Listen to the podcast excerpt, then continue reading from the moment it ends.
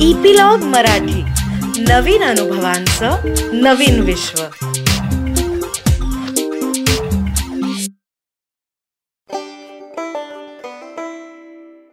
नमस्कार.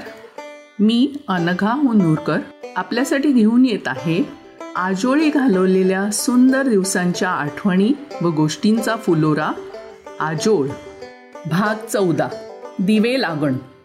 मागील भागात आपण आमच्या पत्रव्यवहाराविषयी ऐकले. आता ऐकूया कशी असायची कोकणात संध्याकाळची वेळ. कोकणात साधारण तिन्ही सांजेच्या सुमाराला रात्रीच्या जेवणाची तयारी होत असे. तसेच पुरुष मंडळी स्नान संध्या आटपून घेत. त्या काळी वीज नसल्यामुळे सूर्यास्ताच्या सुमारास घरातील चिमण्या दिवे व कंदील पडवीत एकत्र करून ठेवले जात. यावेळेला म्हणूनच दिवे लागण हे नाव प्रचलित झाले असावे. काचा स्वच्छ केलेल्या असत. सगळे दिवे तपासून काचा बसवून रॉकेल भरून साधले काका तयार करायचे. प्रथम एक तीनपाटाच्या दिव्याचे टोपण काढून त्यात सुतळीची वात ओवायची व ती घट्ट बसवायची.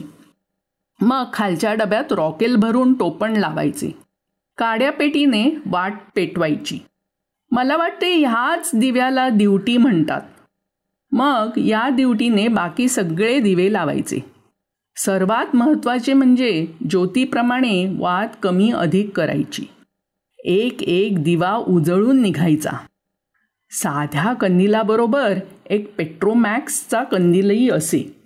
तो स्टोप्रमाणेच पेटवला जाई. या सगळ्या प्रक्रियेत आम्ही हिरहिरीने भाग घ्यायचो. सगळे दिवे एकदा का पेटून झाले की मग सगळे ठरलेल्या जागी ठेवले जात. पुढे कोकणात वीज आली तरी एक चिमणी सतत तेवत ठेवली जायची कारण वीज कधीही जात असे. हे झाले की देवापुढे दिवा आरती आणि प्रार्थना. यात सगळे एकत्र भाग घेत असू. नैवेद्य दूध साखरेचा असे तर कधीकधी खोबरेवडीचा प्रसाद वाटून झाला की पुरुष मंडळी आणि मुले पडवीत नाहीतर खळ्यात बसून परबचा व स्तोत्रे म्हणत. पाढे कोणी इंग्रजीत म्हणत तर कोणी मराठीत. तो मात्र गलका व्हायचा. मग द्वारका मावशीचे यजमान ज्यांना सगळेच भाऊ म्हणत ते आमच्या या वानरसेनेला व्यवस्थित नियंत्रित करत असत. ते संस्कृतचे गाढे अभ्यासक होते व अनेक स्तोत्रे अष्टके श्लोक त्यांना मुखोद्गत होते.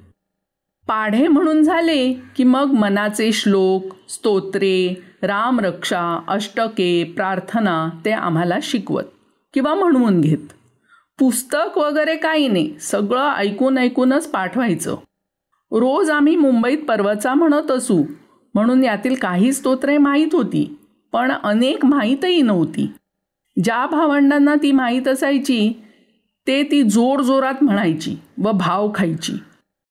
त्यामुळे जरी आम्ही गप्प बघत व ऐकत बसायचो तरी हळूहळू त्या गोष्टी पाठ होऊ लागल्या. आजोबा मामा साधले काका भाऊ सगळे सहभागी असायचे. हे इथे बाहेर होत असताना घरातील बायकांनी रात्रीच्या जेवणाची तयारी केलेली असे. दिवसा जसा मोठा स्वयंपाक असायचा तसा रात्री नसे. या अख्ख्या स्वयंपाकात कांदा लसूण नसे. कारण काशीस गेल्यावर आजोबांनी कांदा सोडला होता व आजीने लसूण.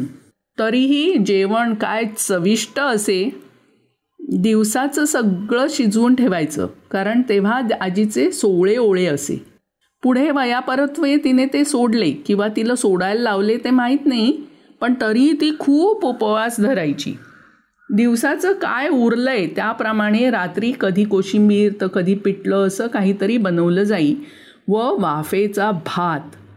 रात्रीच्या जेवणातील माझा प्रिय बेत म्हणजे लाल गुरगुट्या भात आणि कुळिथाचे पिठलं. मेतकूट व तूप असायचेच. तयारी झाली की आई मामी मावशी यापैकी कोणीतरी आम्हाला पानं घेण्यास हाक मारी. तिथेही सगळ्यांची लुडबुड नको म्हणून आम्हाला वार वाटून दिले असायचे. आम्हाला पानं घ्यायचाही उत्साह. घरात जे काही असायचे त्याच्यात आम्हाला सगळ्यात भाग घ्यावासा वाटे आजच्यासारखे तेव्हा ॲक्टिव्हिटी क्लास नव्हते पण तरी आम्ही भरपूर व विविध क्रिया शिकलो. केळीची पाने स्वच्छ पुसायची पाण्याचे तांबे भरायचे माझघरात सतरंजा हांतरायच्या मोठ्या मंडळींसाठी पाट अशी कामे आम्ही करीत असू. रात्री केळीची पाने व दिवसा ताटवाटी असे असायचे. वाढायचे काम मात्र बायकाच करायच्या. क्वचित आमच्यापैकी कोणाला तरी मीठ व कोरडी चटणी वाढायची परवानगी मिळी इथे मला एक गोष्ट खास सांगावीशी वाटते बरं का की मुले किंवा मुली सगळे सारखीच कामे करत त्यातल्या त्यात जर कठीण किंवा जड काम असेल तर दादा मंडळी करत परंतु पुरुषांनी बसून राहायचे व बायकांनी कामे करायची हा प्रकार आमच्यात नव्हता. त्यामुळे आम्हा मुलींना न्यूनगंड कधी शिवलाच नाही. फरक एवढाच असायचा की काही कामे पुरुष करत तर काही बायका. पण सहभाग सगळ्यांचाच होता. विचाराने प्रगत कुटुंबात जन्म घेण्यास भाग्यच कामी येत असेल बहुधा. सुरुवातीला पुरुषांची वा आम्हा मुलांची पंगत असे तेव्हा बायका वाढत मग बायका बसत.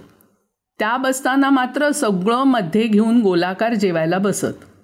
त्यांचं जेवण खूप सावकाश चाले आमचं जसं लवकर आटपायचं तसं त्यांचं नाही आटपायचं. कदाचित गप्पा मारत काय माहिती नाही पण ते सावकाश जेवायच्या. आमच्यापैकी कोणीतरी हात धुवून वाढण्यासाठी परतत असे व बाकी सगळे हांतरुणे घालण्याच्या तयारीला लागत. त्याची गंमत ऐकूया पुढच्या भागात. हा भाग इथे संपला. पुढचा भाग लवकरच घेऊन येत आहोत. त्यासाठी इपिलॉग वेबसाईटवर किंवा तुमच्या आवडत्या पॉडकास्ट ॲपवर जसं Google podcast Hubhopper Jio Saavn caste बॉक्सवर सबस्क्राईब करा.